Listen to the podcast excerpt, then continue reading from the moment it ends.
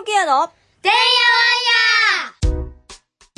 この放送は病気や障害のある子供たちと家族のためのトータルケアを考えるチャーミングケアが日々のてんやわんやの中からチャーミングケアのヒントを探していく番組です。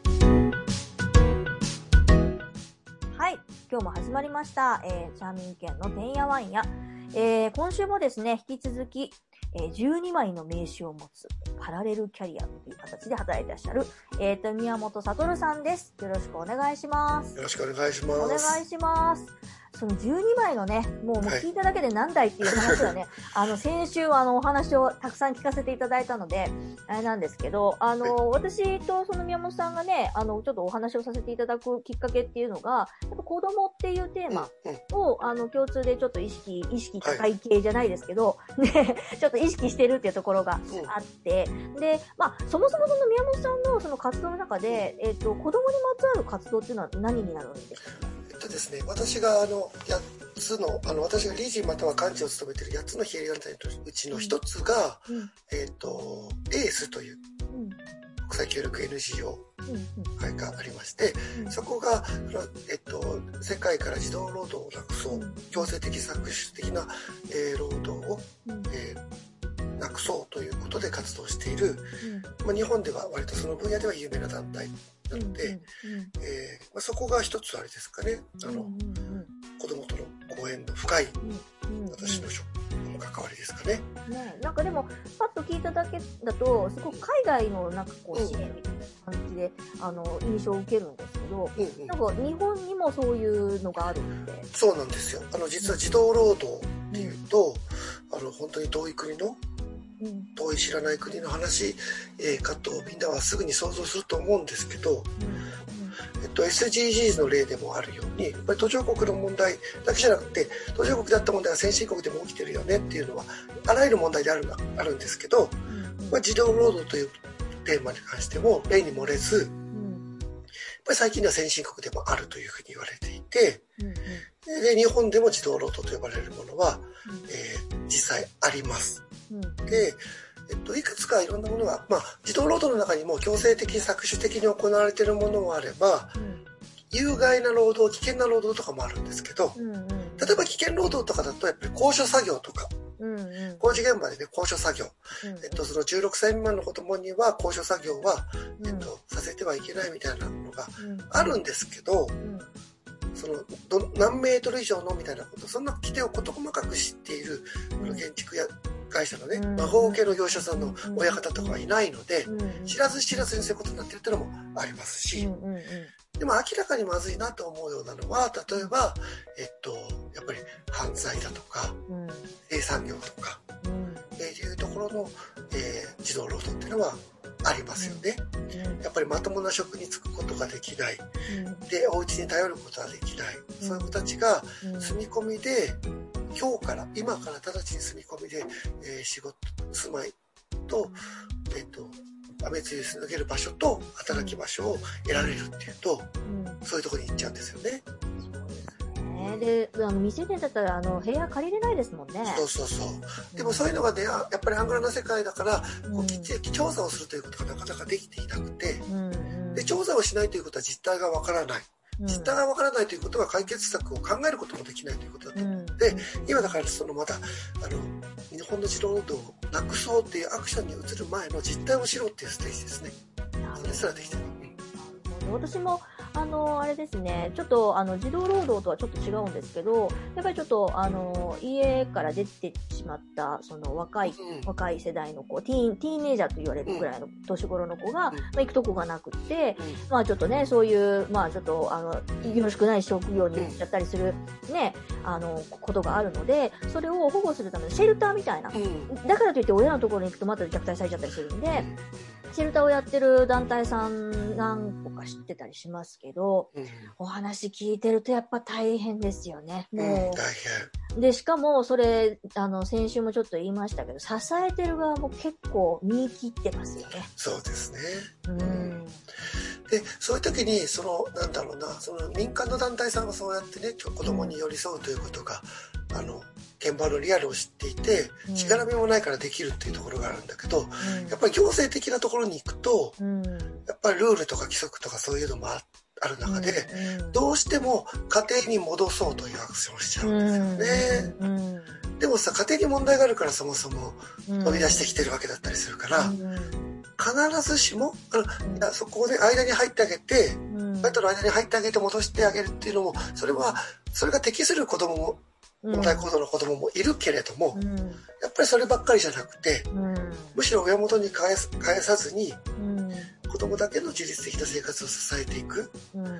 特にこう18歳を超えてたりするとうん。ねまあ子供と言っても子供じゃなくてちゃんと仕事とかもつけるわけだしうん。部屋を借りにくいとかでハンデさえこう補ってあげたならばうん。普通にでき生活できるわけじゃないですか。うんだから、えーその家庭を優先するみたいな形の、えー措置とかそういうことじゃなくてうん。やっぱり子供起点ので考えるっていうのがうん。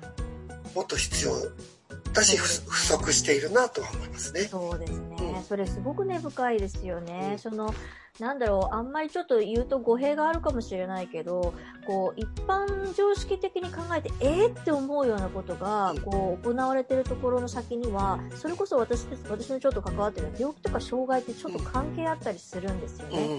んその子がそうだったりもするし、なんだったらその親もそうだったりとかして、その、要は子供をその育てる、まあその、資質がちょっと、うん。うん、欠落しちゃってるっていう、あの、部分も、あの、あります。うん。そそういう意味ではあれですね。その身体身体の障害に関してはねあこうこうう目に見えてわかるからうん。あのある程度ねあのこう対対応しやすいところがあるけど、やっぱり精神と精神ですよね。軽度知的障害とかっていううん。と、うん。外見だと全くわからないしわかんないですもん。うん。初めましてだと全然ただの人見知りさんかなとも思っちゃうしうん。わかんないから、えーそこを判断してそこに介入してくるのはすごく難しいですよね。難しいと思いますね。あの、何個か、それは法律的な部分でね、その、やっぱりそういうところって、その、あの、夫婦仲もやっぱりちょっと難しくなったりするので、うん離婚問題に発展したりするんですよね。うん。で、私、この、チャンネルキャンのその、てんやわんやで、何度かお話聞かせていただいているのが、えっ、と、その、離婚の、えっ、と、うん。問題をやってる、えっ、と、行政書士とか弁護士の方に、ちょっとお話を聞いたりもするんですけど、やっぱりおっしゃってますね。あの、その、当事者、子供もそうかもしれないけど、その当事者、離婚で揉めてる当事者もやっぱちょっとそういう資質があって、うん。ちょっと、すごく介入しにくかったりとか、もう、すっごい長いこと時間かかったりとか、うん、するっていうふうにね。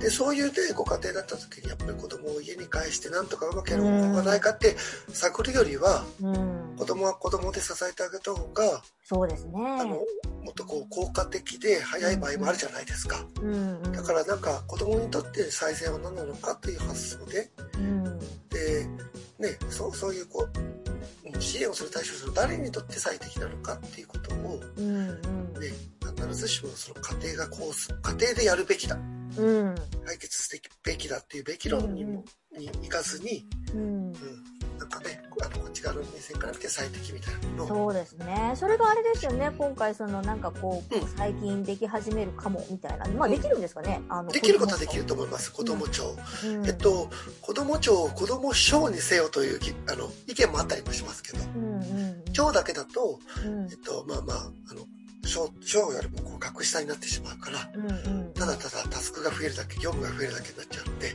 うん、うん。同じあの同じような権限を持った省にせよみたいな議論もあったりしますけどでもまああの何らかの形でできることは間違いないぐらいのスピードで今これはでもね、どういうことをしようとしてるんですかね？いやあのですねな今子供に関するあの政政策っていうとうん内閣府があったり厚労省があったりうん文科省があったりうんそれぞれがバラバラで動いていてそうなんですよね。で例えば一番わかりやすいのは幼稚園と保育園っていう、うん。あの外見上から見たらあの、うん同じところが所轄したってだっていいじゃないと思うものがうん。しっかりと幼稚園は文科省が見て、うんえーしっかりと保育園は厚労省が見て、うん。えーこう縦割りでビシッと線が入っていて、うん。うんで、それをこう横断する組織として出来上がった子供、認定子ども園っていうのが、うん。うん。あったりもしますけど、うん。それはこう、あの、限られたその保育という分野において、うんあの、幼児保育とかね、幼児教育という分野においてだけ行われているものだから、もう少しこう、あありとあらゆるものが、うん。こうがちゃんと、うん。うん横で繋がった方が、うんダブりもないし、漏れもないでしょっていうことの発想で、うん。えーそう。それでそうなるとねすごく極端な話、うん。うんその保育園と幼稚園ってその縛りなくなるんですか？ねああ、いや、それはどこのこあの所轄になるかわからないです。でも今の議論だとなんか認定こ子ども園的なもの、うん。幼稚園とか保育園とか子ども園的なものの所括を子ども庁にしようかみたいな話もあるみたいなんで、うんそうなるとあれですよね。いわいわゆる縦割りはなくなりますよね。なるほどね。いや、本当なんかね、それね、私のその関わるその病気とか障害のところもそうなんですけど、NPO が、えっ、と、やってる、例えば放課後、なんとデイっていうところ、デイデイサービスとかだったら、NPO がやってると、えっ、と、お上が厚労省になるんですよね。うんうん。うんだけど、えっ、と、まあ、学校系とか、あの、NPO じゃない、あの、ところがやると、お上が、えっ、と、文科省になったりだとかするんですよね。そうですね。そうなってくると、扱いが違うので、うんあの、例えばまあ、お私とかでやってるのは、物販だったりするわけじゃないですか。物を売るっていうのって、例えば学校に学用品買って、買ってくださいってこう、用紙が来たりするじゃないですか。あれ学校からだったら OK だけど、その、お上が厚労省の、えっ、と、放課後霊さんだったとなると、そういうことやっちゃいけないんですよ。うんそういうちょっとなんか、おやおやっていうこと、思うことがすごくあって。ありますよね。だって、うん中にはね、同じ場所にそれがこう併設してることもあるじゃそうです、ないですか。そうです。うんで、その中でね、あの、鉛筆一本貸し借りできないみたいなことそうなんがですよ。ねあるからね。え。うん。だからそこがいわゆる本当に、本当の意味でちゃんと横串っていうのが入れば、うん。そういうのはなくなるはずなんだけど、うん、まあまあ、現実はね、そこまでどううまくいくかわからなくて、うん。うん実は報告するところが2箇所、あの、1箇所でよかったのが2箇所に増えましたっていうふうに、うん。事務負荷だけ増えるみたいなことは、ちょっと最悪なシナリオとしてはうんありえなくもないんですけど、うん。ただまあ、ね、やっぱり、あの、もともと子ども庁がいます。今創設が議論されている子ども庁は、うん最初スタート時点では子ども、あ子ども家庭庁の創設ということ。で始まっているものが、家庭というものが取れたりして、うん。子ども庁という 名称も名前が変わ、うん。そっちに変わってきたりもしているので、うん。そういう意味では子ども起点、子ども視点で物事を考えましょうというような、えー政策を担う場所になると思うので、そうなってもらいたいですよね。さっきもね、あの、言ってましたけど、えー子供の問題イコール家庭の問題にしてしまうと、家庭に戻れない子供だとか、家庭に問題があるだとか、あと、はたまた、何でもかんでも家庭で責任を取れって言い言われ出すと、非常に大変だったりするんですよね。そうなんですようね。うんそう、だから全てがね、子供と家庭とセットで考えてはいけない。ん。うん。時には切り離して考えなきゃいけないっていうところもあると思うので、まあその機能を今回子供庁というものがうん。担っていただけたら嬉しいなとは思いますが、今ね、同時並行で、あの、みんなには見えてないと思うんですけど、あの、子供の権利基本法、子供基本法あ、それ大切。うん。作ろうっていう動きもあって、うん。で、私が関わっている NPO の関係者とか、うん。えーそういう動きもしてます。いろんな確保、それこそ、文科省管轄の法律、厚労省管轄の法律、あれですよね、子供の憲憲法とかだと木村壮太さんとかそうですよね。木村壮太さん。木村壮太さんってね、えっとね憲法学者ですね。うんうんあの、書籍で子供の、その、子供のけ権利っていう本を書いてたりします。すごく、あの、知見のある方ですよ。うん。子供の権利っていうのは実は子供の権利条約っていう国際条約があって。で、それには日本も批准していて、えー日本もその条約に、うんえっと、ちゃんと適合するようなうん。社内の法律の整備とか体制整備をしなければいけないっていうことになっているんですけど、うん。うん。そこがなかなかできていなくて、そうなんですよね。で子供の権利って大きく分けて4つあるって言われていて、うん。1つが生きる権利、うん。生きていく権利と、もう1つは育つ権利、健康に健やかに育っていく権利と、あとは守られる権利っていうものと、あと参加する権利っていうのがあるんですよ。うん。で、日本は割とこの参加する権利が、あの、すごく遅れているというふうに言われていて、うん。うん、やっぱぱり子供は黙って大人の言うことを聞いていなさいというのがあれですね。よでも石島さんだってやっぱり子供から学ぶ子供に教わることが多かったでしょ？多いっていうか、ほぼほぼそうですよ、そんなもの。でもあのさ特に今回あのお子さんの子供との向き合い方という意味ではうんうん。そのねあのそれとの向き合い方っていう意味だと本当に教わったこと多いんじゃないかなと思うん教わりながら成長、でか、その出来上がってないですもん、そもそも。そんな出来上がった人間じゃないから、子育てしながら親が育っていくみたいな、そんな仕組みだと私はすごく思うんです。うん。でそのね大人ですらやっぱ手余す問題なんだから子供にできるはずがない。うん。かわいそうだこれも考えさせたらっていうのは間違いで、うん。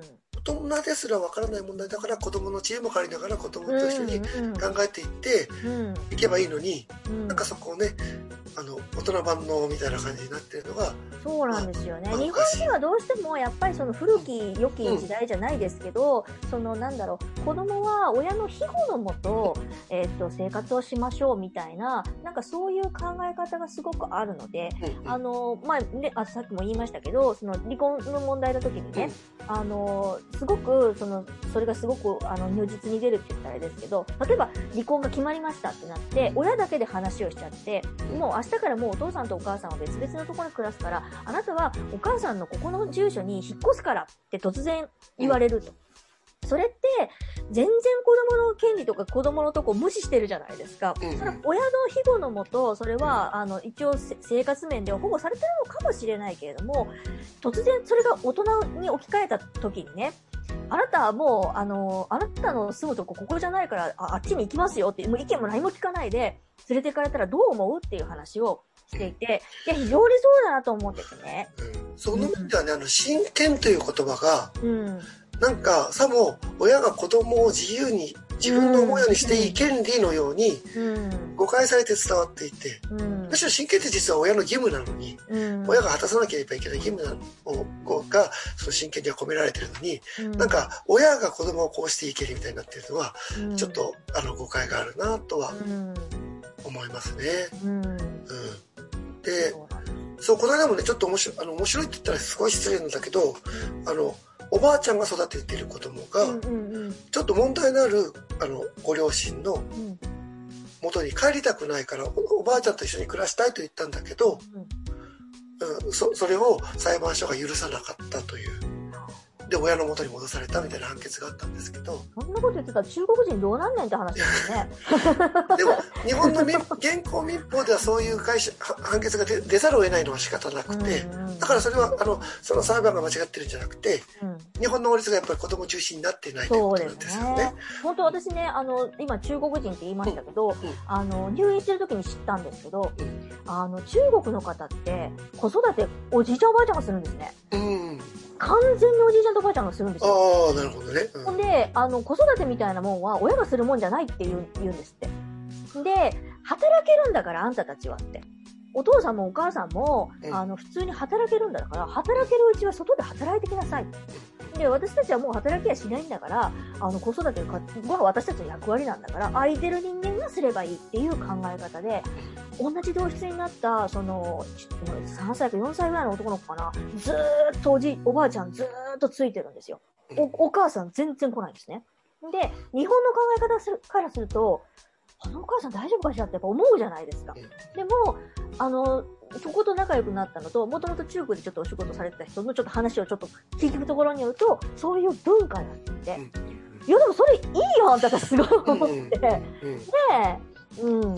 だからそこはそうそこはだからそうですね。そういう文化なんですけど。日本ももともとはねうん、やっぱり各家族あのなんだろうこう3世代同居が標準だった時代は、うん、やっぱりおじいちゃんおばあちゃんが見てたし一組の親だけで全部子供を見なさい。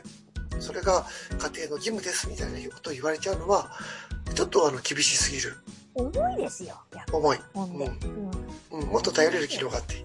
うん。うん。そう思いますね。まあ、あの、やってきましたけども、やってきて思うんですけど、重いですよ。大変ですよ、そんな。うちの3人年子ですよ、男。無理ですよ、そんなの。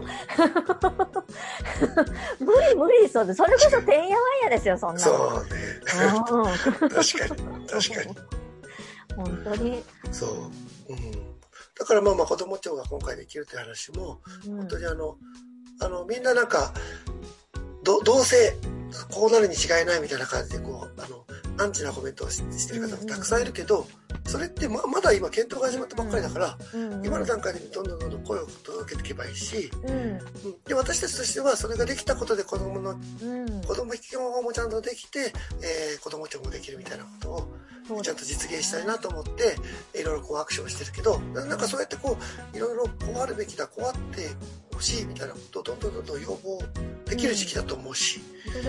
幸い声は届けられるようなねうん。時代になってきたから。あんまりこう批判的なことばかり考えずに、そうですね。うんちゃんとその言葉の通りうん。本当に子供 oriented なうん。子供目線の子供庁にしてくださいねっていうことで、うん。あのチクチク形成していけばいいと思うんで。本当ですね。まあ、そこにね、あの、本当にその病気とか障害のあるお子さんっていうところって、何をするにしても、今現行のその法律上では後付けになってしまうので、新しくなってし、新しくできるのであれば、もう初めからそういう子もいるよ。で、そういう子に対しての、あの、うん。やっぱり考え方っていうのも、あの、パッケージにして考えていただけると非常にいいなっていうふうに、すごい思います。うん。うん。はい。その子供の制度ってどうしても地方自治体ごとになってる、縦割りになってるんで、うんやっぱこう、要は、なだらかにならないんですよ。平均値が出ないんですよね。で、そういうところで、こう、あの、いろんな人に話をしてると、結局やっぱりこう、日本の構造上、まあトップダウンなので、まあ上の方の人に話をすれば割と話スムーズなんだけど、一個一個もう、その窓口見つけて、話してってやってると、もうそれだけで時間取られちゃうんで、と思って、私子供庁ができたらうん。子供アドバイザリーボードはぜひ設置してほしいなと思っていてそうですよね。やっぱりね子供の本当に望んでること子供視点の発想を大人ができるはずないんですよ、うんうん。うん、だから子供庁が子供庁の名前の通りに子供の利益を最優先に考えることができるえー省庁になるなりたいのであればうん。子供による諮問機関は絶対ね本当ですよね。あった方がよくてうん。やりたいって言ってた、うちもねそんなんできるってやりたいとか言ってた。そうあの息子さんはねぜひそういうところに入って あの子供代表でねえ。ギャーギャーギャーギャーとこう言っていただけると本当ですね。うん。いや、なんか、あの、すごく荒削りなんだけれども、彼は。でも、あの、すごく素直なので、うん思ったことを割とそのままペロッと言葉にしよるんですよ。それが、その大人にはなかなかできづらいところで、それがすごく彼の強みだなと私はすごく思ってるんです。うん。でそういうのはね、やっぱね、どんどんね、あの、発信してもらえればなと思って、この前もちょっとイベントしてみたりしましたけど、うんなんかね、そういうところにお役に立てるといいなとうん思ったりしております。子供の権利条約でもねその子供のあの意思表明権とか、えー参加する権利とかっていうのはうん。あのだ言われてるのはその必ずしもこう理路整然とまとまったうん。提案を意見を子供に述べさせよっていうことを言ってなくてうん。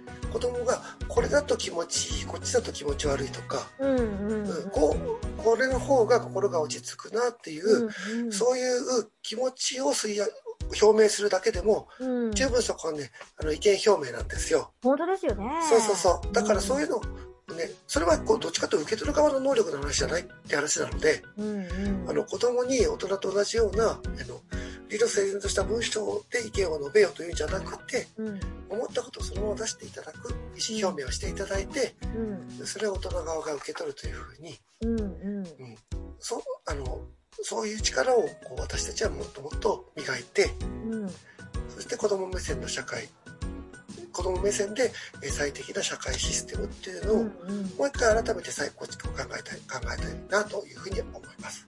本当ですね。またこれには関してはちょっといろいろお話しさせていただきたいので、はい。あのね、あの、あ、私が何の、何のクラブ活動の方、はいクラブ活動のあ方クラブ活動ので。ね、何のの、権力もない、ただの私のないですけども。個人の一意見ですけれども、うん。いやでもね、あの、話するだけでも違うし、うんうち、あの、あれですから、クラブ活動に子供も参加したりしますので、ねう、んぜひともお話をさせていただければと思います。いはい。今日はどうも、あの、あの、に日本ともすごく、あの、なんなんだろう、宮本さんという、なんか人柄がすごくね、出てよかったと思います。ありがとうございます。あありがとうございますやっぱ12枚の名刺持ってる何者って思いますからね。だけど、あこういう事情でこういう風になってるんだっていうのはすごくよく分かって、あの、非常に良かったと思います。どうもありがとうございました。ありがとうございます。はい、ありがとうございます。引き続きよろしくお願いします。はい失礼します。